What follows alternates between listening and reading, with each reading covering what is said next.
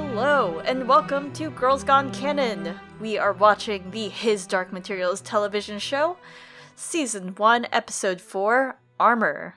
I am one of your hosts, Eliana. You might know me as Glass Table Girl on Reddit, or perhaps as Arithmetric over on Twitter.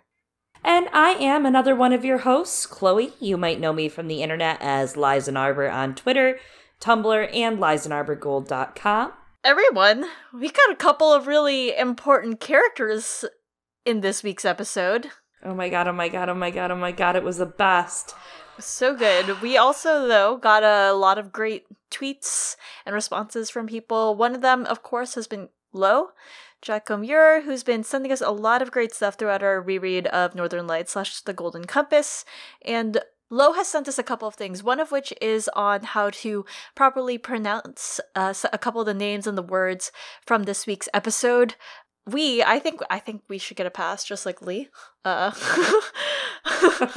lo gives lee a pass. Uh and lo also actually recently penned a really great post on tumblr about the sami people and how there was a lot of racism back then in in the north and in the scandinavian countries and how this led to a lot of oppression for ethnic minorities and a couple of people practicing eugenics upon them. And this is something that I think we're going to expand on more next week. It seems more relevant for next week's episode. But wanted to flag it for everyone, especially if you've been following along with our reread, and we'll link it in this post. Yeah, absolutely. Lo has been really instrumental in explaining to us some of this history of racism and eugenics in that northern area and also how it still happens today. Yeah, absolutely. So, I mean, I don't think we can contain our excitement anymore. I'm sorry. The episode. The I'm episode. so excited. This first scene was so good. It was just like they. So the BBC released this scene before we even saw the episode, Yes. right? I just watched it. I was sold. I watched then. it over and over and over and again. over. I like over. learned the song. And I'm singing it under my breath right now. I'm just. I learned the song so that I could like, and and I think my partner was confused as to like, why are you, why do you know the song? Why are you singing the song when we just started the episode? Lee and Hester sing amidst the clouds. They're on their way to cause trouble for their friend Iorek Byrnison. Yeah, What an intro. I love the song that Lee and Hester harmonize upon. Uh, my favorite lyric is probably Man Gets Lucky every couple of times. yeah, man gets lucky a couple times. I think that part I was just like, oh, so this is uh Lee's life now. Oh, so they're just gonna stab him? Yeah, so in the heart. They're just gonna tell us his entire life story in about four lines. Great, amazing. God, I, I also loved when he's all singing and then he pops up and he sees something out in the distance and he's like, Hester! And she's like, I'm right here. Yeah. What what do you see? It was so That was great. the best Uh, she's very sassy. She's a great I love that voice actress. And Yes. I think you're gonna talk about this later in depth. You just finished it, but this is very once upon a time in the North feel. Gunslinging, bar fighting, bear roaring. Yeah, absolutely. I, I was actually surprised at first, so it seemed like it was a very different interpretation of Lee, especially for those who came up with Sam Elliott's performance as Lee in the Golden Compass movie or, you know, what how he's portrayed in the books, but actually he's very very similar to the character to the Lee that we meet in Once Upon a Time in the North and they actually draw a lot from very specific scenes in that short story within his introduction here. I'd even say rereading the first book and the second book. I, I recently went out on vacation and I'm rereading The Subtle Knife right now in preparation for the second half of the season, since apparently we're going to be done with the Amber Spyglass by the second season. Uh, what was it? The esoteric like stopwatch. What were all the other names on that meme? Great meme, everyone. Check it out. Ugh, so good. Uh, um, uh, even just reading his first introduction again in the Northern Lights, and here I loved that effect when he said, "Oh, I've only I've only had to kill a few times. You know, it's not my thing." I'm interested to see how Lin Manuel portrays him going forward. I think he did a good job. I think the accent kind of kind of flickered here and there, but it was good when it was there. It was subtle. Like a knife. So, small bit of trivia. Here, every now and then we talk about the names of the demons, and Hester, her name is actually means star. Really? Yeah, it comes from it's a derivative of the name Esther, which I guess makes sense. You know, you can see it, especially thinking about like Yoster, Yostre, etc. Mm, mhm. Things like that. So you can see how it like gets there. To give it a little animal corner, the rabbit is always a totem of prosperity and abundance. Obviously, uh, rabbit. Though apparently she's an Arctic hare. She was always like, I never felt like I was a rabbit at the end of Once Upon a Time in the North. I was like, okay, Hester. Fascinating. Uh, yeah, Arctic hares really are just about fortune, right? It's about fortune. I don't know. And that is what Lee usually sets out for, but maybe not this maybe, time. maybe only a couple of times. only once in a while, a couple of times. Ah, and then it's gonna eat him. It's just gonna eat him. But then it doesn't. And then Hester's atoms go up into the stars, and so does his, and then they're reunited. Anyways, the Egyptian caravan is traveling up the river to Trollesund at the same exact time as Lee and Hester are in the sky. And then we hit the intro again. Yes. Every time it's still good. Still slaps. It, it I notice something new every week. Yeah. Like that's amazing. When it backs out of Lyra with the subtle knife on her back that we talked about last week, Mhm. it backs out in a circle. Did you notice that? What do you mean? It's the amber spyglass. Oh, yeah. The subtle knife, and then it goes into that circle, and it's the lens of the spyglass. Yeah, they threw in the whole fucking trilogy in the. F- And I think they're so smart. yeah, they do. And I mean, like, it. That's definitely And the they word. are. Yeah, they're the, the definitely the world of the Mulefa and one of those like little Mm-hmm. wafers. And then I, I Yes. kind of like the idea of Cittàgazze being underneath Lyra's world. It's kind of a strange inversion considering that Cittàgazze is positioned above them the whole time. Absolutely. Anyway, it's funny. They're they, they think they're so clever. I always think that they're gonna change something though, and they haven't. But maybe they will eventually. You know, they do it for anime every season. Why not? Keep it fresh. Yeah, just just imagine everyone running across the street screen. That intro, I think they have to change it. I think they have to add a little more will into it at some point. Yes. I didn't realize I wanted that until you said it. I was like, oh my god, yes. I do deeply. And then, of course, we get to the first scene that is not the cold open with Lee meeting the Sysselman.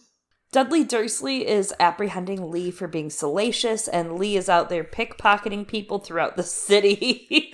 and he's like, I'm looking for a bear. You guys see a bear anywhere? Hester's like, please do not get us in trouble again. He comments he hasn't seen the Egyptians this far north to Hester.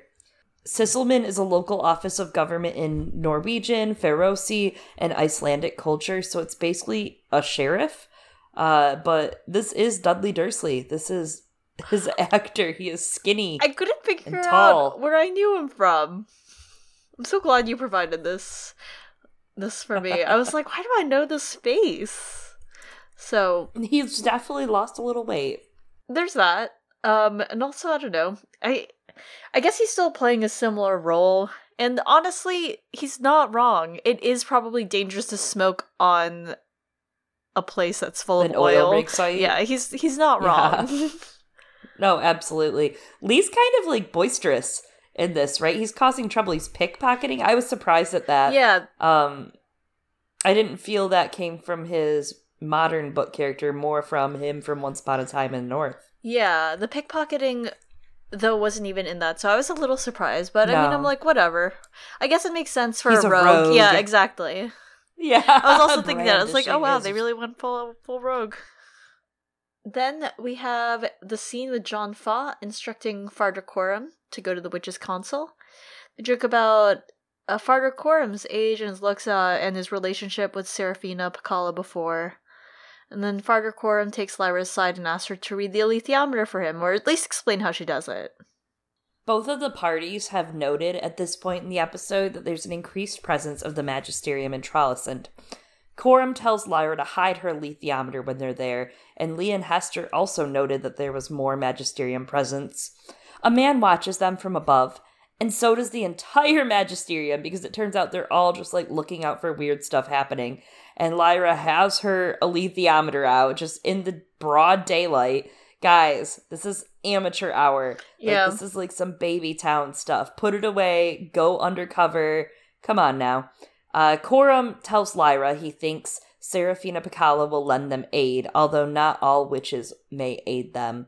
I also want to point out, before we go any further, that you and I have stayed true to ourselves with our pronunciation of Serafina Picala, and I respect that. I've always had respect for you, Eliana. Wait, have you? Do you not say it like that? I mean, I, No, I say Picala, but the, the show does not. it does. Pecala. Yeah, and Lo also said that it's Pekala, but Well, my brain says it's not. it's hard to it's hard to change the way I've said something since I was like thirteen. Okay.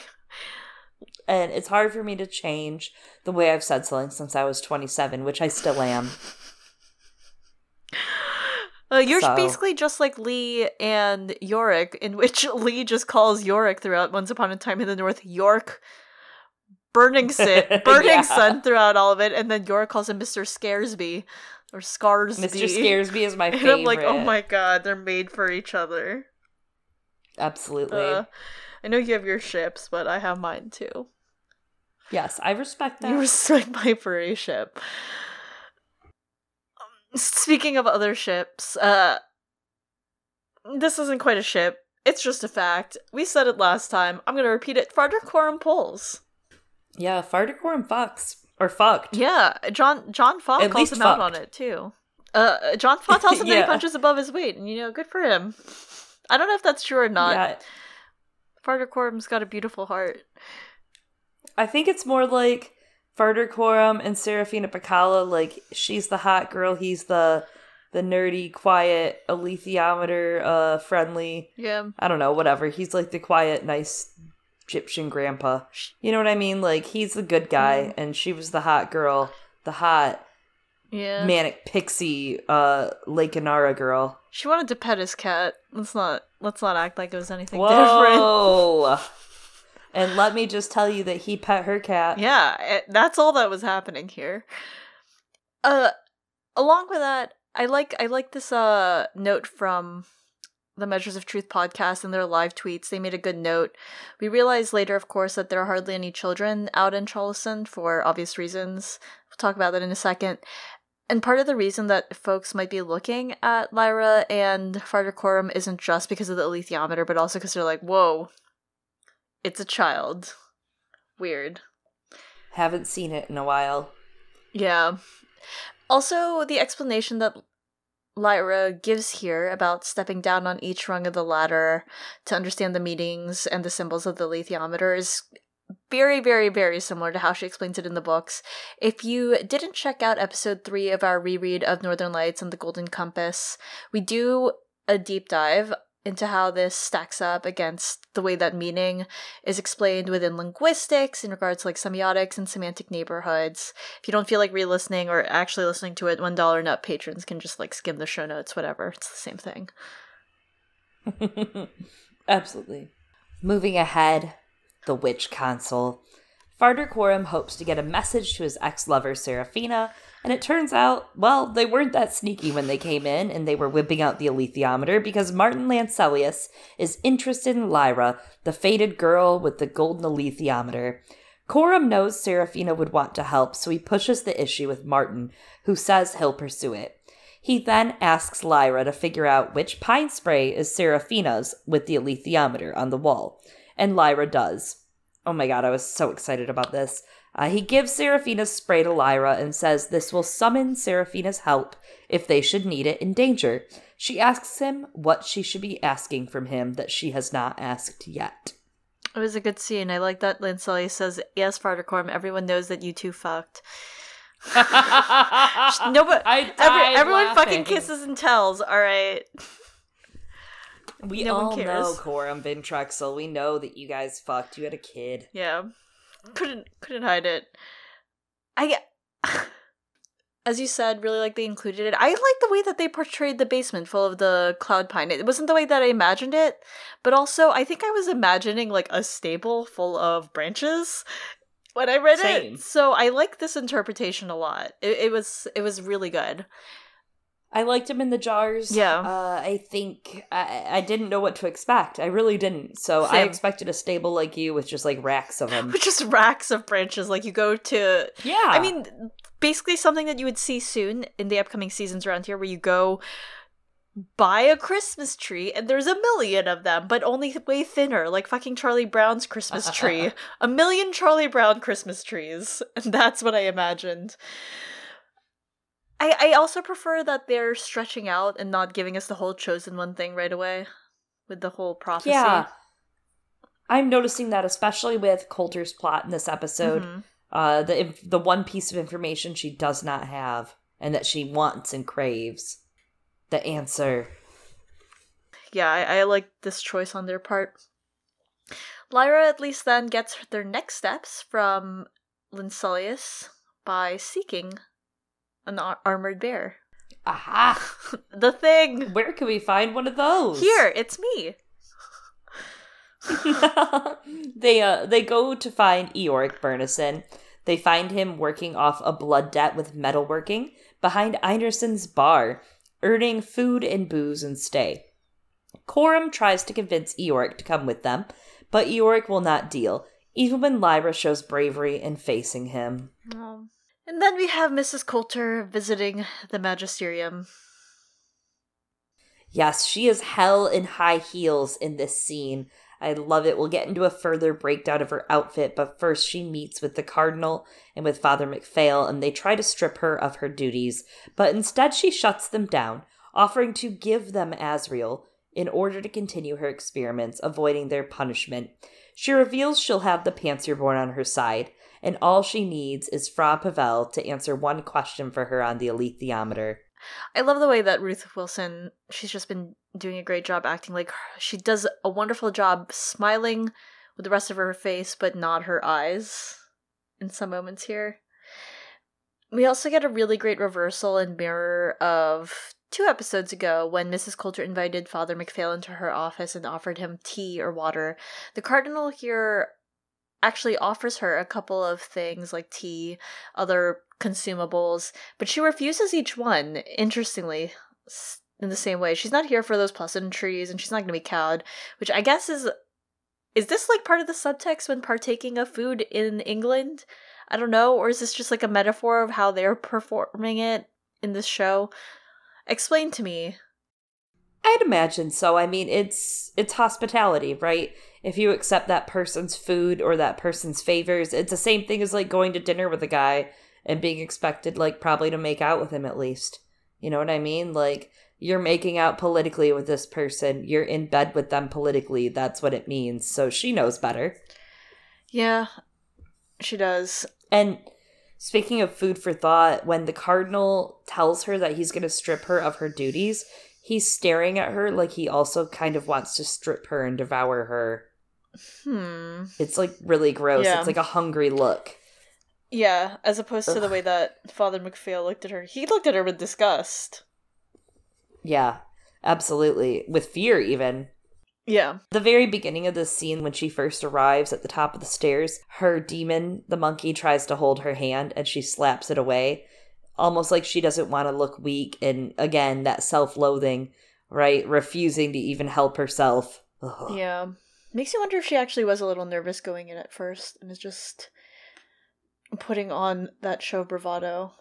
Oh, I imagine yeah. so. I mean, this is basically you'd get taken away for life if you even misstepped, right? Yeah. Uh, these people are the most powerful. And here she's hell in high heels, like I said. She's the lady in red. She's femme fatale. And her in this like cranberry red color with these stiff shoulders and this plunging neckline.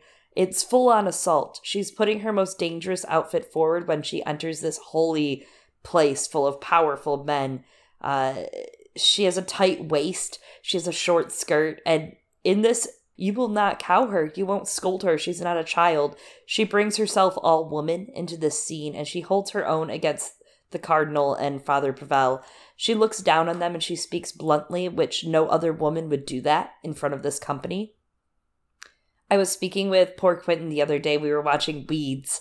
I love the show Weeds, and Nancy Botwin is this very tragic female uh, you know, this matriarch fam- familial character that gets involved in the drug business. And she rejects and fails at her motherhood during the show while trying to make it in her criminal career. And later on, she finds herself at some point about to be put to death when it's motherhood and her pregnancy that ends up saving her.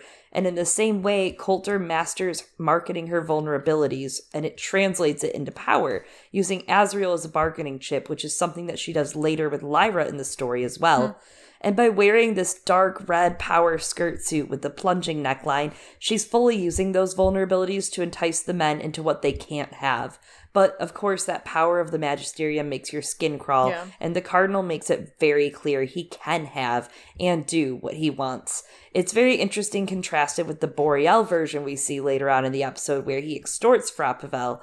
It's kind of how they both use mm. their power. Marisa has to use hers to manipulate in her woman's power, and Boreal extorts through blackmail and his actual physical power. It's very, very different what you were saying kind of also made me think of like especially with all this red she's like little red riding hood but in a den of wolves right? Mm, mm-hmm. especially because she's like really into hats. I think that's a british thing too. Also I, I just really want to point this out. What's with the cardinal hunching over like fucking gru from despicable me all the time? Oh my god i'm not sure i get I it. I did not notice right? that. But now you can't unsee it. Yep thank You're you. welcome but in terms of what you were saying about Marisa and Boreal and how they use their power, I think there's a lot of different philosophies that come forward in his Dark Materials and how it in regards to power and how it relates to knowledge. We talked a little bit about Boreal last episode of being the garden being the serpent in the Garden of Eden and how he tempts people and asks for knowledge, especially forbidden knowledge. And in this episode, we see knowledge again takes on several meetings. You talked about that temptation of carnal knowledge just now, and anyone who has like watched, heard, or read The Crucible might remember John Proctor saying he has known Abigail as a confession. I will never forget that. Every now and then, I'll say about people, I'll, I'll be like, I've known, I've known them. Just, just, just know that I do that. Um, there's been a lot of emphasis also on Scholastic Sanctuary throughout this entire series that wasn't as present in the books. So it's interesting, especially as the Magisterium jealously guards the alethiometers. And of course, a uh, Magisterium has much more of a visible role. I think in the show, they were there, right? in the books, but now we actually like see them and all their plotting. And so I think this comes back to two different ideas of the relationship between knowledge and power. They're not the only ones, but these are just the ones I'm going to touch on right now. Like, it's often taken out of context, but uh, Sir Francis Bacon is known for pioneering this scientific method, but also for the line, knowledge is power. But turns out Sir Francis Bacon was like really, really into God. Like, really into God. And so in this thing that he wrote called the Meditationes Sacrae, he delves into like what's considered canon and what's considered heresy. And what he's actually saying is that knowledge is God's power. What he's actually saying is that to limit the idea of what God is capable of is limiting God's power because knowledge is one of God's powers. So thinking that God might not know something is limiting him and therefore a form of heresy. And I think that's a little bit contrasted with Foucault, who doesn't talk about knowledge being one of God's specific powers, he talks about knowledge and controlling it as being a power by having more of it, the ability to manipulate it, and how people understand information. And that's exactly what we're seeing with Boreal and Mrs. Coulter here. And it's also what the Magisterium has been trying to do, operating within both of these spheres the belief that knowledge is among God's powers, and, and, and we see that this is actually fallible in the portrayal of God and Metatron in the Amber Spyglass, and that because it's one of God's powers is therefore the right of the magisterium, and so they control it to bend people to their will. And it's part of why the control of the alethiometer is so important and why they're so taken aback when Mrs. Coulter knows something that they don't and can therefore twist everything on them. Or if Boreal has carnal knowledge. It seems like he has carnal knowledge of Father Pavel, right? By the way that he's acting with him, he he does the same seductive thing as Mrs. Coulter did does in previous episodes and even here. And he says he would even like out Father Pavel out of spite, which means that he would go down with him. So, and it is something that I know I mentioned briefly before, but it actually is a very exact theme from the Secret Commonwealth. So uh, I won't go deeper than that, but all of this comes up in the Secret Commonwealth. So it is something from the books. It just is kind of being translated very slowly in the background now. But not Lord, Lord Boreal, right? Yes and no. Okay. Stuff that he was involved with directly, basically. Uh, but That's not surprising. I mean, the Magisterium Okay, got it. But so it, it's uh, a lot of there's this all this secrecy about different things like protecting the alethiometers it becomes kind of like a very intense thing. I mean imagine uh, a nation like what we live in 10 years from now with nothing getting better and mostly things getting worse you know? So. Anyway, that would never happen. it's definitely something that i look forward to when you finally finish the two books of dust and we can discuss this one a little differently but no, I almost crammed them. until then I almost had incentive to cram them in this weekend, and then that incentive went away, and I decided to pursue becoming a Pokemon master. Farder Coram and Lyra finally discuss the elephant in the room, the giant snow goose in the room, Seraphina Picala. Coram tells her to take care of how she interacts with people because he's worried about her and Iorek's interaction earlier. She then asks him about Serafina and his history, and he reveals that they were in love and they had a son who died in an epidemic. Damn. It uh, it was so sad. Uh, he did So such a good job being sad about it. Yeah, he go. He says she wanted to rip the world apart, fly to Yambe-Akka, f- fight her if that's what it took to get him back. I wanted to mourn in peace. I haven't seen her since, since we buried my boy. Uh, okay, I get it. I'm a sinner. My ship is full of sin. I feel the sadness. Are you happy? I mean, I'm so sad. I do feel like it's a little unfair, and we'll talk about that here. That uh, Serafina didn't just leave because she couldn't handle it. Her mom died as well very recently after the son died. So Yambe-Akka came for her mother, who was the queen witch of their clan, the Lake Enara tribe, and she had to go do her duty and leave Farder Coram one way or another. Um, and as we learn, time doesn't stop for the witches. We'll keep hearing that through the story that a war might happen, but in a hundred years, it's a blip of time. The war could happen all over again. They would forget about it. They move along. Pine sprays in the sky.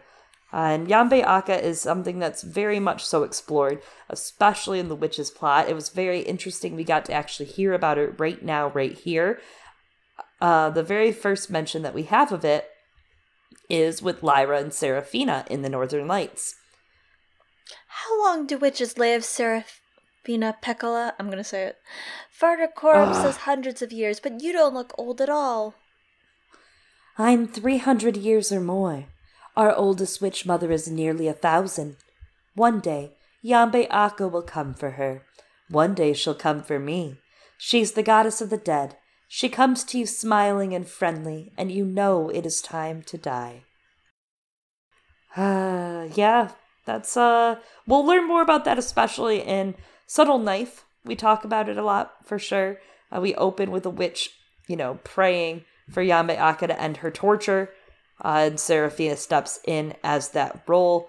Yambe-Akka is definitely something that comes up over and over again. The witch is goddess of death. Mm-hmm. Absolutely. And I think that's a good point that she left for her mother as well. She was going through a hard time. And honestly, it's a trope that comes up a little. It the trope that comes up a lot in media, right, where there's a couple and their child dies and they end up breaking up. But my understanding from what I've read and heard is that it's actually kind of true. Couples that go through something so traumatic like this it, it can be difficult to stay together because the two remind each other of that very painful loss. Lee and hester are now instigating problems in bars who would have thunk He's out here causing trouble. He's gambling at cards with dudes at the tables, bugging them. He's like, I'm just asking for conversation. There's like this cheesy outlaw 80s video game music almost playing in the background at the bar. like Twin Peaks esque. I don't know. He reveals he's looking for a bear with some armor, and it turns hostile. And then it turns into a bar fight. Hester is like, I swear I'm gonna kick his ass. That's all she is. She's in the background. She's hysterical in this too. I love one of the lines. She's like, You started the fight and now you're losing the fight, Lee. She's the best part though. She's yelling things basically along the lines of like, "Oh, this is so nicely. Too bad I told you to, you know, not get in trouble. Oh my god, they almost got me, Lee. Do you not care?" And then she just keeps telling him like how to fight. She's like, "Kit, Kit, punch this guy," and now also giving him direction. she stole the show. Yeah, absolutely. Cristela Alonzo was amazing. Yeah, so Cristela Alonzo is the voice actress for Hester. And interestingly, her lines were improvised. And What? Yeah. In the scene? Right, isn't that interesting? And and like she was so terrified that people would hate it. She actually still hasn't seen the episode because she's so scared of it. So go tell Cristela Alonzo how much you love this scene. Don't embarrass me in front of Cristela yeah, Alonzo. At Cristela Nine. Yeah, but but be nice and tell her how amazing the scene was. All right. Yes, absolutely. Tell her that you, a Girls Gone Canon fan, love Hester, especially in the scene, because I did. I just thought it was so funny that she was like half berating him and being like, I can't believe you did this, dumb fuck. Yeah. And then, like, in the other breath, she'd be like, Can you not kill us? I just thought she was great. Uh, she did great. I also love the earlier scene where she's like, Everyone's super nice here. And she's like, Yeah. No, they suck. yeah, I love later beginning. when uh, they're at the table and she's like, Lee, you've done pissed everyone else off in this town now. It's time to go. He's like, it's fine. It's fine. This is fine. Uh, she's like, oh my god. She's the voice of truth for sure. Yeah, she's his North Pole, her, his North Star, Hester. Mrs. Coulter gets her one question Who is Lyra Belacqua? Fra Pavella's like, what? And she's like, just ask it. Don't ask questions. Just to the alethiometer. That's the only place to ask questions. He's like, and obviously, came out of you. you know this, right? He's like, literally, you birthed her, bitch. Uh, we know though, like we get it. She's looking yeah. for the name the prophecy calls Lyra. Yeah, she she's like, what's going on here? And then, speaking of Lee, Lee and Lyra meet each other. Lyra's walking around the square, and Lee's just out there announcing he's looking for a bear. yeah, he's kind of rude to her almost at first. A uh, little avoidant, and I mean, you know, I understand. I was surrounded by kids last week, so I understand. Uh, but he tries to av- avoid her to ask Coram instead of her, where Iorek is, and Coram's like, nope, she's the boss. I thought that was so fucking funny. Yeah. Coram was just like, nope, you better ask her, not me. And Lyra refuses to tell Lee where Iorek is. She's like, I can't trust that you won't take Iorek from me, and mm-hmm. we need Iorek. And then she just like trots right off, la la la. The scenes where Dafne and Lin are together as Lyra and Lee, I feel are the ones where you really get to see Lyra from the books. Because you get that childlike wonder, right? Because Lee really brings that childlike wonder. He brings the big air balloon and True. you know, he's up in the sky with his rabbit and his Indiana Jones outfit and uh, Lyra and him have that twinkle in their eye when they interact, and it really worked out well between Lin and Dafne in the show. Yeah. Farder Coram tells John Faa about how he heard of a prophecy. Then Kaisa enters. Kaisa greets them and calls Fardacorm Coram Van Texel. I thought that was so cute. Yeah. I like that. Coram Van Trexel. I like Kaisa's voice. He's so, I don't know, chipper and proper. He sounds like a wizened nerd. I know. It's very I cute. love it. It's adorable. And you know what? I was gonna be upset about the gyrfalcon, but it's fine. I get that the goose looks silly. I really wanted it to work, but the gyrfalcon's cute enough, and whatever, it works. It works. Yeah. It works. I understand. I I think a goose is an inspired choice, but at the same time, I understand that you know people have been bombarded with commercials of talking geese for insurance commercials this whole time and there are like associations Ruined. with it. Yeah and also like the the I think uh, production I, I forgot which person it was exactly. They actually did try. They did try to make Kaisa a goose and they're like it didn't work but they did what they could and I get it. I'm fine. I like the voice. Well Kaisa is still cute in this form and fierce. Kaisa sends Serafina's happiness to them and asks if they're making war. Kaisa says Serafina will help them, but that some clans, like Farder Coram expected, will not help, as they're still allied with the Magisterium.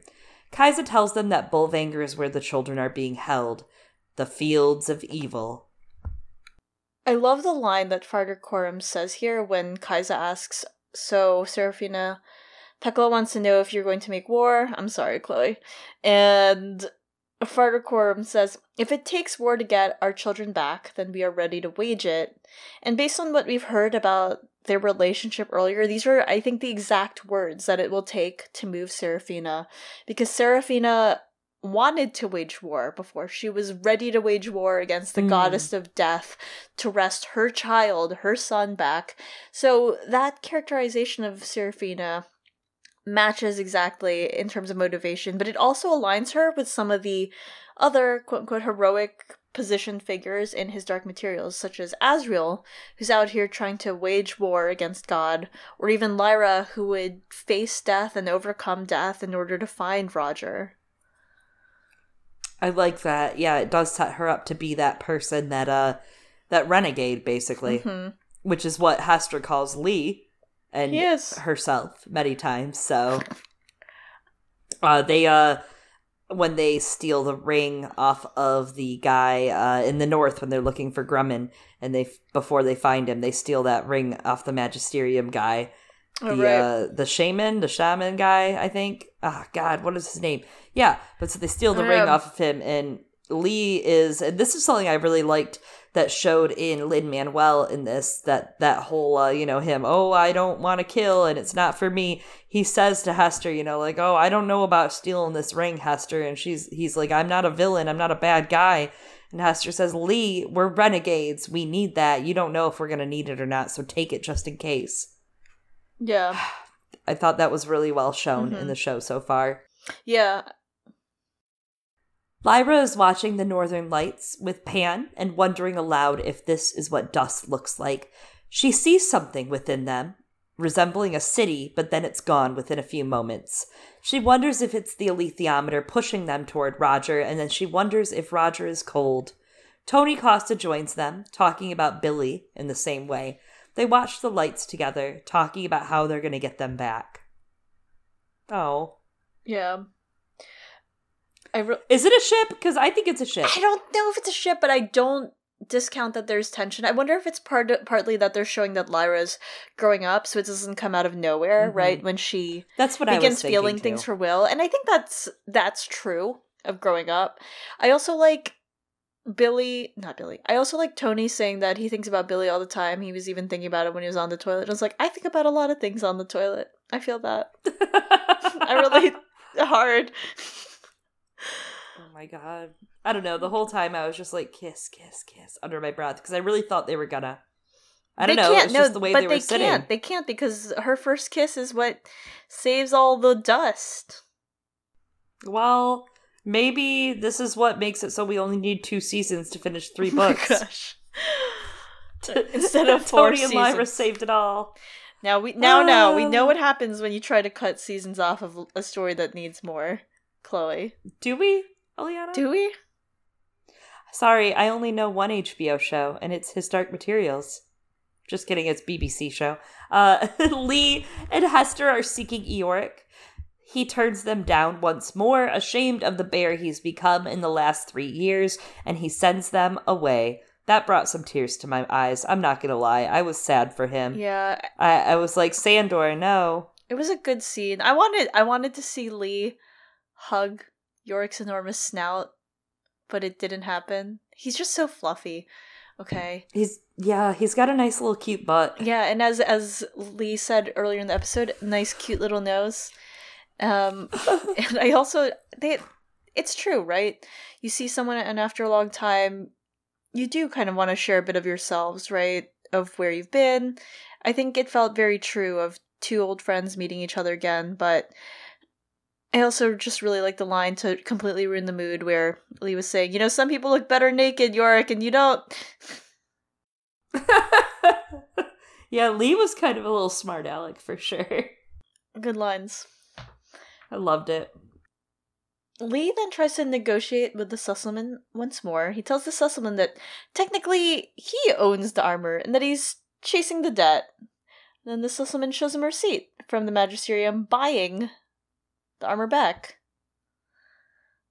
Yeah, Lee starts to cite like this possession of goods act. He's sweet talking, bribing, and the Sysselman is like offended because he thinks he's being accused of something. So he puts a gun on the table, offering it to Lee almost as if to kill the bear, but Lee shames him instead and leaves. And this felt very Lyra to me. Uh, the setup right here mm-hmm. of Lee kind of deceiving and being like, ah, the possession of goods act actually means this. And uh, it, it just reminded me of Lyra when she's really going at it, when she's really in the zone.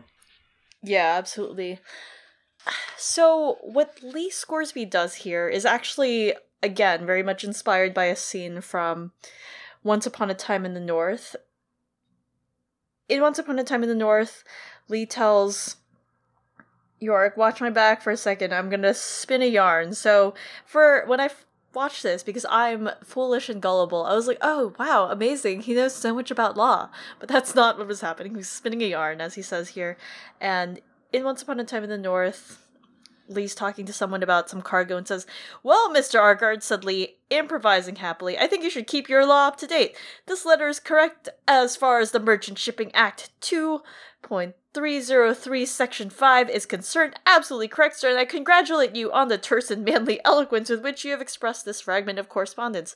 However, let me remind you that a subsequent piece of legislation, the Carriage of Goods and Cargoes Act of 1911, Part 3, Subsection 4, Miscellaneous Provisions, specifically and by name supersedes the Merchant Shipping Act by stating that the right of a carrier to load his cargo once the bill of lading has been signed and countersigned, and I stress that, shall in no way be impeded, obstructed, or prevented by any provision of any previous act, notwithstanding any local interpretations that shall be put in place. Now, Captain Van Breda, have you such a bill of lading? And so he just like goes on like that. And so Yeah, he just bullshits. It I, I like that they pulled from that. It, it shows the care that's gone into putting these episodes together. Yeah, absolutely. And again, that is the spinning the yarn. That's exactly what Lyra does, right? Yes. And that's when Pullman has his most fun when he's writing that. So love it, love it, love it, love seeing it in this medium. Um, I just love that Thorne is pulling from all of these places. Coulter is preparing for her trip north. She's looking very fabulous.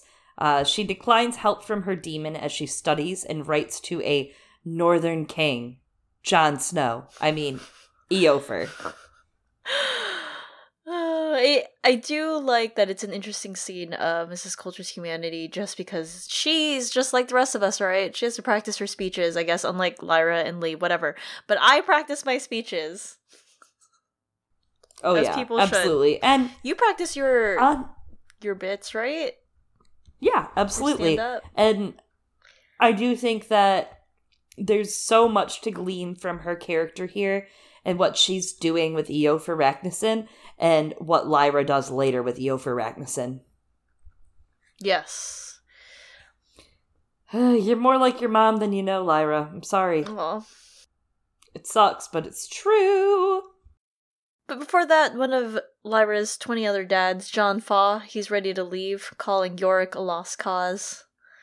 Lyra argues, but John has the final word, uh, telling her that her father's been taken prisoner, guarded by armored bears in Svalbard. Lyra argues it's more reason to have him on their side, and John Faa argues that his true nature is savage. So she pulls out her alethiometer and she's like, No, he's fucking not. I'm gonna show you. And John Faa is like, Okay, but he still killed people and you know it. Yeah, John like, here's some adult truth. He's an alcoholic asshole. yeah. And I'm like, Sandor did nothing wrong, except he did one time. Um, no, I felt like this scene was a little bit off. It was better the second time I watched it, but I felt like John Faa was a little harsh unnecessarily, and I don't know if that's supposed to up the stakes for getting Lyra North to do what she has to do, but he was less charismatic, gruff leader in this scene and more just mean. I understand the position without that extra harshness.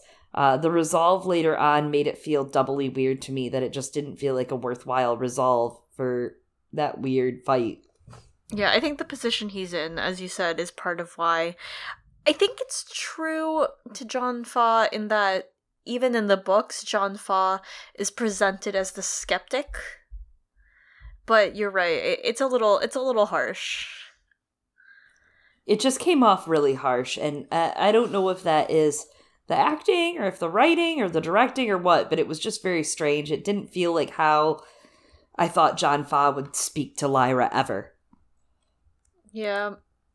Tonally. He usually treats her more like a child, but maybe he's just at his the end of his patience here. I don't know. Babysitting's hard. Lord Boreal then confronts Father Pavel. He wants to know what Mrs. Coulter asked the alethiometer and threatens Father Pavel, saying he knows about his dirty laundry. He demands his own question of the alethiometer, wanting to know what Stanislaus Grumman discovered. Then he blackmails Father Pavel for his reading, leaving with plans to return. This scene dragged a little, in my opinion. I worry that Boreal's going to finish book three before we even get to book two at this point. I know it's not how that works, but it feels like it. Yeah, it, I feel better about it again on a second watch, but this one was probably my least favorite scene. Mm.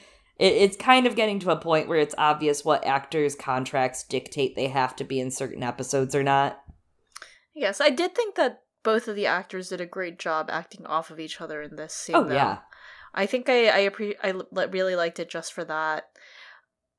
Yeah, the acting's great. Mm-hmm. I just think the story is maybe unnecessary. I'm interested. I'm interested to see where they go with it. Yeah, I think the one nice thing, and so here's my biggest concern and why I say this. What's Lee gonna do all next season? Just heavy hand the same crap that we're learning right now about Stanislaus Grumman? Hmm. That's my problem with it. Um, it, and it's something I noticed while rereading The Subtle Knife that Pullman does a lot of backhanded, like, I said this in the last chapter, but now I'm going to say it from a different point of view in a different chapter here in a different order. And he'll say, like, the last chapter, it'll be Stanislaus Grumman did this and he walked between worlds. And then the next chapter will be with Lee and it'll be, ah, uh, but Stanislaus walked through worlds, which is why he did this. And it's like the same sentence, just barely changed. So I don't know. I'm wondering if that's like a visual version of that. You know what I mean? It's like, okay, what's going to happen next season? Is it just going to be Lee going through the mountains learning everything the audience has already been told? I think there's that, but also there's a lot of opportunity for more just because I think that some of the pacing of the books, there's a lot of information in it, which is why it can stretch out so far, but also because it just keeps going from one thing to another and a lot of it of course follows lyra and will and i think there's room for there to be more stuff for lee to do. I don't know. I hope so. We'll see. We'll see. Pan reminds lyra that you know what you can look for Iorek's armor in a different way. Huh. Really? What way is that? the internet. She's got a cell phone now. Hester tries to talk sense into lee but he's refusing to leave the town in walks Lyra, who says she is representing John Faa to hire him. She's not. She was literally just told to not do any of this, but here she is. Lyra tells Lee that a fast hand and bluffing magnificently can sometimes win, and that they need him and the bear. Lee helps crawl Lyra to the answer. The city is actually who's stolen Iorek's armor, and he's nothing without his armor. It's like Hester to Lee. That's his demon. That's all Lyra needs to hear. She leaves. She also steals Lee's bacon on the way out. Good for her. And she goes to find Iorek and tell him that she can find his armor. She asks why he can't just make new armor, and he explains it's made of sky iron and that he made it himself. She shows him her alethiometer and says she'll use it to find his armor if he comes with them. He agrees, but says he has a right to take vengeance against those who stop him from getting his armor back and that they will die. She asks the alethiometer where the armor is, and off he goes. She's very Marisa in this scene. Mm-hmm. She's ducking in hidden alleys that she shouldn't be in to find Iorek, hard at work in the scrapyard. It's all really great. Yeah.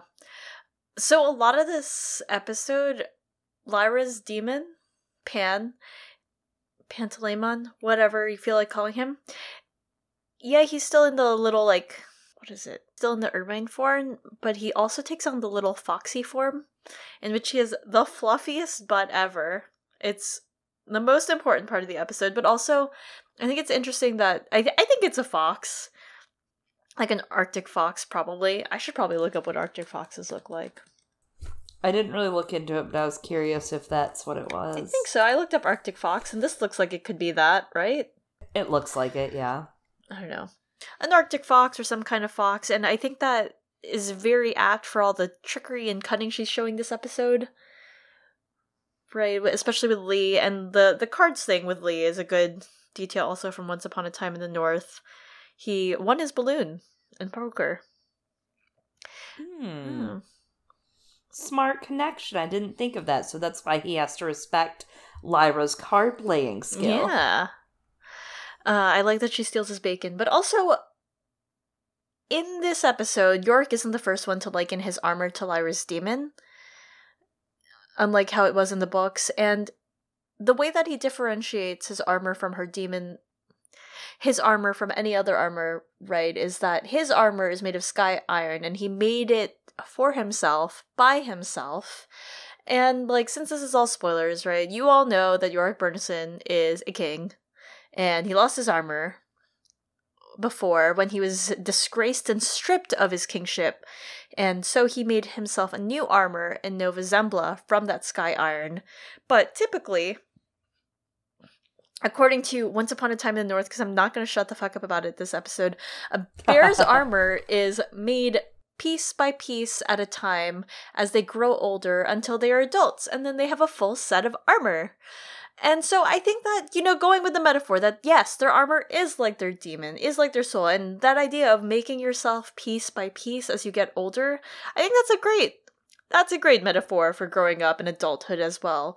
And if you think of it in terms of the self, Iorek, he lost his armor, right, in that fight, and ends up in doing so losing his identity. Someone takes it from him when they hurt him. And so he has to find himself again. He has to try and remake himself, but he stumbles, he loses himself still again. And finally, with the help of friends, because friendship's important, emotional Oh support's important, he finds Mhm. himself. No, but that's really what it is. Emotional support's No, important. it's true. It's the friends you made along the way. It really is. The- They he made these friends along the way, but actually though, Iorek is tearing apart the town, looking for his armor. Lyra and Pan chase after him. The alleyways are caving in on them. Iorek runs into the building, and Magisterium men begin to surround the square with guns. One of the men falls out of the window screaming, and Iorek exits with his armor fully on, looking very majestic. He begins to bowl over the men, charging at each of them in turn. He has Dudley Dursley beneath his paw when Lee and Lyra attempt to stop him in turn. Lee tells Iorek that these people need their help and that they need to go with them. Iorek finally leaves the Sysselman and they sail off, with Kaisa following above them. another great Lee moment where he tells the woman, "Oh, nice to see you again. You're looking well." He's like, "Look." Yeah. under Iorek's foot. it was very funny. He definitely it. had some great humor, some great, great, great humorous moments. Very good. I think it, it it's a much needed lightness, especially in the past few episodes. And the future few episodes. yeah, that's true. It does need his balance. I love that Lee in this moment when he has like his his head on the Sysselman's head tells him this isn't who you are because it's practically the exact same words that Lyra tells Mrs. Coulter when Mrs. Coulter has Lyra and her demon pinned to the floor. But I think the difference is that this works on Iorek because yes, this is not who Iorek is, but this is who Mrs. It Coulter was. is. This is in fact who Mrs. Coulter is, so it doesn't work. Absolutely. It was very much so who she is. And Lyra was very much so deceived by that. Yeah. Then Lyra brings her new party members and rolls in deep. She's like, It's okay, I invited a few more people to the Gyptian camp. It's fine. It's an open invitation, right? She tells John Faa that Iorek has been lied to and tricked, much like the Gyptian people. Oh my god, I can't I couldn't with this line. I just can't with like all of this this these parts of the show. This is the thing that I actually cannot deal with. That Yeah. Uh this was interesting. yeah, she's like Iorek's practically Gyptian, and I'm like, no, So I actually liked this line, but it was very contrary to the last episode. Um or not, I guess. The, to me, so I feel like this is something Lyra would say, and it's something that Ma Costa would hit her with a ladle and be like, "Get out! You're not Gyptian, child." Because Right. basically, Lyra goes, Lyra gives this big, "He's been lied to and tricked and cheated, just like the Gyptian people, and he's practically Gyptian, just like me." And I laughed my ass off at that. Like I lost my shit laughing because it was just very funny. Because I was like, "Lyra, you're not Gyptian. no, You know nothing of the Gyptian life. You've literally been with them three days." But last episode, they literally took Ma Costa's characterization and were like, "Ah, you're gonna tell her she's basically Gyptian." Yeah. I think what it would have been. You're right, Lyra would say that, but I also, in the books, what she would have done is be, be like, he had everything taken from him and was wrong, just like my dad. Because that's the line she pulls all the time. She's like, you're, you're just like my dad. All the time. Anyway, but yeah, I, I just, I don't love that, that portion of all this. And it's such a small change, and it's such a silly bitching thing, but it's like, meh. it's it doesn't feel like a small change to me because for me I'm like there's a difference in that we saw it last episode. Lyra's not Gyptian. The entire magisterium was out looking for her, and none of them lifted a finger to look for any of the Gyptian children. There's such a gap in that privilege and like the way that society regards them. It's not. It, it's to me, it's not a big. It's not a small change. Lee joins the party, and John Faa's like, okay, I guess. And Lee's like, okay, Lyra, you told me he'd be jumping for joy, and he does not look happy to see me. This feels like a mistake. But he joins them anyways, and Lyra gives him this look, and she's like, what did I tell you about how I play cards? And it was the most Coulter look ever. They have the same eyebrows. I'm telling you. You're right though.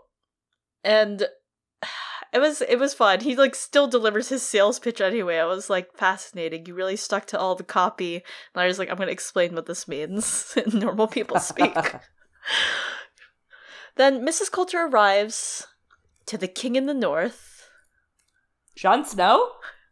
Jon Snow for Raknison. she dotes flattery upon Iofur, and she makes a deal with him that she'll give him special protections and royal privilege under the magisterium in return for his loyalty to the magisterium. Oh my god, his armor. It looked so good. It was really good. I was like, some good armor. It's interesting that he was hiding. yeah, that he didn't want to see her. But why though? I don't know, maybe because I, I don't think I understood that. Is it supposed to parallel um is it supposed to like parallel Lee and Yo- Iorek scenes where uh yeah. Iorek didn't want to see him and was hiding? Are bears just I think shy? so. I think so. I could see it. I don't know, maybe. At first I thought she was wearing uh the white clothing that she's wearing heading north. And I was like, oh, it's like she's dressing up the same way that the bears look. But no, she's wearing brown. She just happens to be in furs because it's cold. it didn't oh, mean no, I anything. think it is the same outfit. It- it's It's the same it's outfit. brown and much. stripy. I, I'm looking Is at it? right now. It looked brown. Okay, because on the the the zeppelin, it looked brown as In- well, just like different lighting. I thought it was like more of a beige, like brighter, like whiter. But anyway, either way, mm-hmm. I was wrong. okay. She's not dressing up like the bears unless it's like grizzly bear. Well, no, that's why I thought she was dressing north in general. You Yeah. know, she's dressing northern. She's just dressing normal hmm. northern, not like the bears though. Not trying to look like them. Right. And it's interesting that here she's offering a baptism. It's like she's gonna slowly maybe ramp it up to this is here are different human things. So it's nice that we're getting to see the whole process.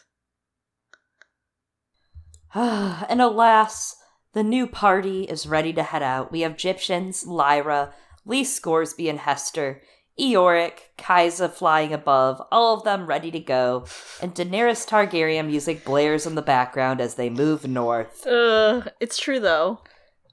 It's literally what it is. Every week, the very last scene is like the Gyptians moving north, waiting for dragons to fly ahead. This is their version of Lyra took a nap.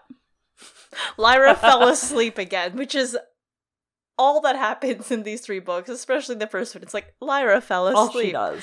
That's the end of the episode, everyone. Yeah, that's it. And honestly, I'm a little disappointed we haven't seen Lyra fall asleep we, more. We, we, yeah, we've only seen it a couple of times.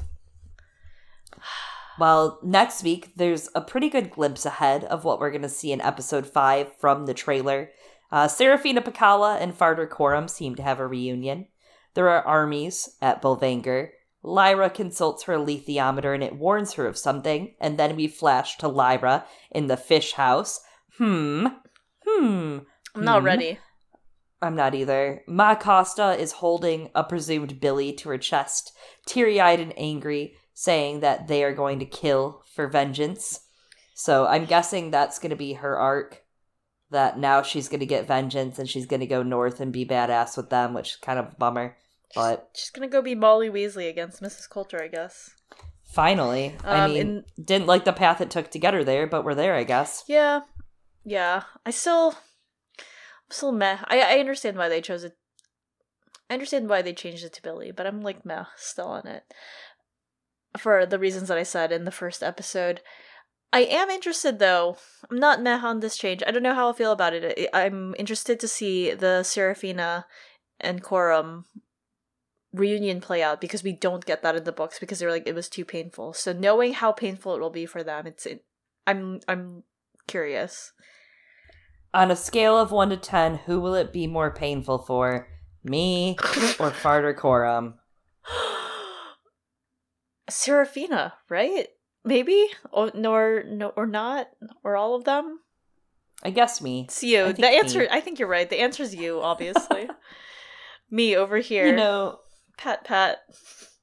It's okay. you know, looking back to uh the very first episode that handful of weeks ago, what, 4 weeks ago, there was at the very end of the episode a teaser that talked about the weeks ahead. Do you remember this teaser? No, I don't. It was like a it was like a 2-3 minute like or it was like a 2 minute trailer. It just showed a bunch of scenes going forward in the season and I actually took the time today the very very thorough time to go through and screenshot slow mo look through each shot and see what we have not seen yet from this teaser and it's a gold mine there's at least half of this teaser we have not seen whatsoever um Hmm. yeah, stuff that we're going to see, I think, very soon. Uh, not a lot of episode five, so that's pretty much in the bag. We know kind of what we're looking at. I'm guessing the end of next week's episode is probably going to be Lyra getting kidnapped, maybe, uh, toward Bolvangar. That's my guess. That's what I'm calling. I don't know what you think. I think that's a good idea, especially because they ended episode two with her getting kidnapped. I mean, maybe this, other than the setting off on ships, is the other new Lyra napped. Literally, but also she is still napped. Lyra kidnapped, so. Yeah. And we'll include a link to this thread. It was done on Twitter. If you guys are on Twitter at all, you can check it out on my personal Twitter. However, there's a lot that I think we have left to see. Uh, there's a shot in this trailer of children single file in the snow walking outside. And there's also a shot right after it of two mesh cages with a silver guillotine down the center. I'm guessing that is at Bolvangar in episode 6. We also see Mrs. Coulter's arrival, a silver zeppelin, and her walking amongst the armies. That looks like episode 6 as well, because we have not seen it. We do get these shots, and I had to slow mo them and watch them. You'll have to take a glance at them and tell me what you think later, because it almost just looks like a swoop, but it doesn't look like a witch. It looks like a swoop of like almost dust. I can't quite tell. It almost looks like witches attacking, but there's no witches. So, tinfoil hat, it could be specters. And I would almost say it's too early to even hear of them, but at this rate, Lord Boreal's going to be on book eight by the time we get to season two. So, it wouldn't surprise me if we're going to see some Stanislaus stuff and maybe we'll see specters. I, I agree that I don't think we can rule specters out. I think that we've had some stuff in the books to point to the possibility of it being witches, right? Because Serafina makes herself seem invisible for a bit, or I want to say that there there was a desire to interpret the witches as being like wind or gale like thing, right? In some of the concept art that we saw for the end of the Golden Compass movie. Yeah, the storyboards. Yeah, and the storyboards. So it could be. It could but, be, but also I think I Spectres isn't out of the question at this point. Yeah, not at all. So. There's a shot of Mrs. Coulter screaming, looking very much so like her demon when it screams. And if you look closely in the background, you'll see some shattered glass and some window frames. I think that's demon cages in episode six. Mm. It has mm. to be yeah, abs- there's no other time she'd be pissed, is what, you know, I was sitting here with my partner trying to figure it out, and he was like, could it be Lyra escaping? And I'm like, no, she doesn't escape that time. The war comes to them, basically. Like, the battle comes to yeah. them. Um, so that has to be it. We do get two shots of James McAvoy as Asriel in the north, one of him staring at a uh, it looks like some mathematical equations, and then one of him looking upwards, just in case if you guys forgot that he was in this show.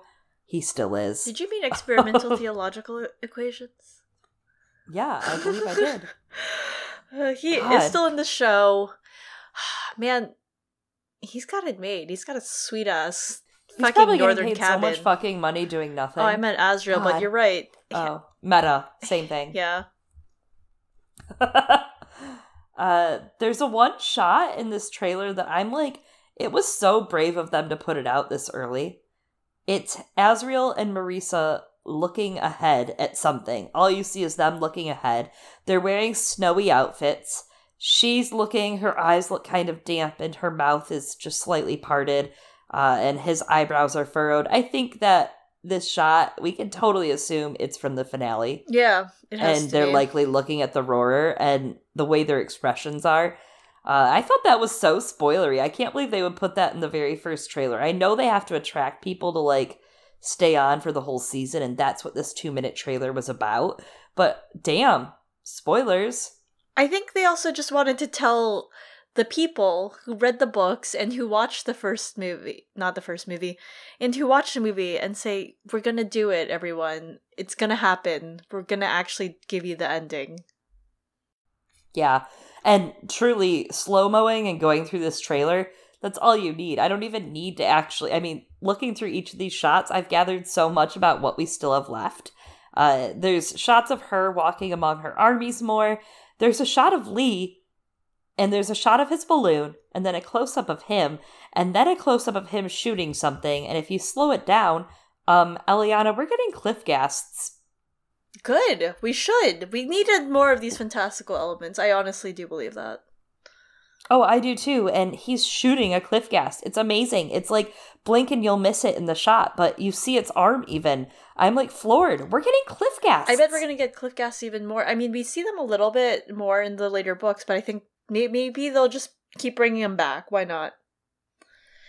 Yeah. We get a shot of Lyra falling out of the balloon. Uh, we get Asriel saying something to Lyra with a voiceover of that's a terrifying thought, and it shows him looking at her. Must be from episode 8 in Svalbard.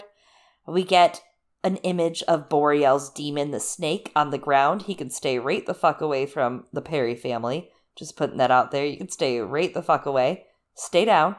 Uh, there's some shots from Bolvangar. There's Lee firing his gun, Lyra being scanned, Coulter attacking a nurse, and Lyra seeing the guillotine. And then there's a really weird shot that I'm going to speculate about right now. There's two polar bears fighting each other with no armor on. But later, we get shots of bears that are armored in the background in Iofur's kingdom. So, Iorek and Iofur aren't going to wear armor in their fight? Is this the equivalent of bear mud wrestling? This That's what I'm lewd. guessing. This is a lewd I'm guessing show. it has to be like a real talk, I'm guessing it's going to be something like evil, even ground or something. Mm. But like, that's weird. Maybe they didn't feel like CGing the armor on them, yet for the trailer. Yeah, you know how sometimes things are different, right, in the trailers versus how they end up being in the Hmm. Episode. So it could be that, and they didn't want to spoil that one. Maybe I don't Yeah. know, but or it's lewd. Well, we'll see. Lewd, nude, mud wrestling. uh, the next shot is Mrs. Coulter reaching out towards something. It makes me think it's her reaching out toward Lyra. She's trembling a little bit, so I think it's when she's taking Lyra out of the mesh cage. There's a shot of Asriel looking very dark and sinister. I'm guessing he just saw a piece of candy he wants to eat. If you know what I mean, it's Roger. Um, and then finally, there are like 80 shots of Iofur's kingdom of shit. And it's amazing. Slowed down, the screenshots are beautiful, the kingdom looks crazy, inside and out. The armor all looks great, the bears look great. It's not just like the same bear copy pasted around the room. The bear. It's amazing. The poop. The poop is so majestic. And that's it. That's what we have left from that trailer. Well, damn. I should probably watch this th- trailer again. I don't remember half the shit that you said. I know. Well, I didn't either. I had to slow it down to get like a semblance of some of that stuff. So truly, you're not alone. I kind of didn't want to, you know. I want to see it, have a Mhm. taste, then like experience it all again for the first time. you know, I usually do, but that felt good. Yeah. Uh, seeing it, especially right now. I'm not going to tell you how to. I didn't do that in the beginning. Yeah. Yeah, and I didn't do this in the beginning. Yeah. I was ready to uh to wait to risk it all. And now now that we're about mid season, I am ready to just go full steam. Wow. Go full on Barrack. Yeah. And Barak. Barrack. I don't think I've heard them say naphtha though. Not yet. Not yet. Mm. Lyra, naphtha, naps. Things that aren't in the show as much, you know? All right. Well, thank you everyone for keeping up with us and tuning in for this week's episode. yeah, we ran a little shorter this week for once. How did that happen? I think it's fine. Yeah, so I'm sure that enjoy the brevity of this week's episode so far. Take it as time to enjoy with other people maybe during this weekend if you live in the US. I know that you know this isn't like a thing overseas. Um also I expect that next week's episode is going to be a doozy and really long. yeah, I expect next week's episode's going to be very long, so you guys should just consider yourselves lucky right now. so blessed all the time. anyway, you know, stay tuned for all the things that we have. If you have any reactions to the episode, feel free to reach out to us or follow us on social media. You can find us at Girls Gone Canon, C A N O N, on Twitter, or shoot us an email at girlsgonecanon at gmail.com. Yeah, make sure you're subscribed to us on your favorite podcasting platform to listen to. We are on Spotify, on Google Play, on iTunes, on Stitcher, Acast, and many other podcast platforms. And of course, we do also have another reread podcast, right? We reread these books. We we did the first book of Northern Lights and the Golden Compass. We are going to be starting the Subtle Knife next year, and we also do the A Song of Ice and Fire series by each POV character. Right now, we are doing Jon Snow. Yes, and once we finish Jon Snow, we will be starting another POV. And many of our patrons have access to that right now over at patreon.com slash girlsgonecanon. Certain tiers do get some insider info ahead of time. However, we'll have that reveal information out soon. To get early access to that, check it out at patreon.com slash girlsgonecanon, where we are also putting out a new Patreon episode for patrons $5 and up this month patrons who enjoy A Song of Ice and Fire. That will be a specialized episode talking about House Velaryon, some of the key players in its origin, and some of our favorite players from House Velaryon. Yes. And of course, last month, October, the episode was about the Golden Compass movie, and I would recommend checking that out, especially because we're seeing a lot of similar elements and directing choices from the movie in the show. And in anticipation of starting The Subtle Knife in 2020, we will likely be doing an episode on lantern slides that are at the end of each of the three main books of his Dark Materials for December. So stick around for that. That will probably be probably be just as these episodes are about all three of the books since I mean the lantern slides are at the end of all three of them and cover all this material. So Yes. Thanks a lot everyone. I've been one of your hosts, Eliana. And I have been another one of your hosts, Chloe. Thanks guys.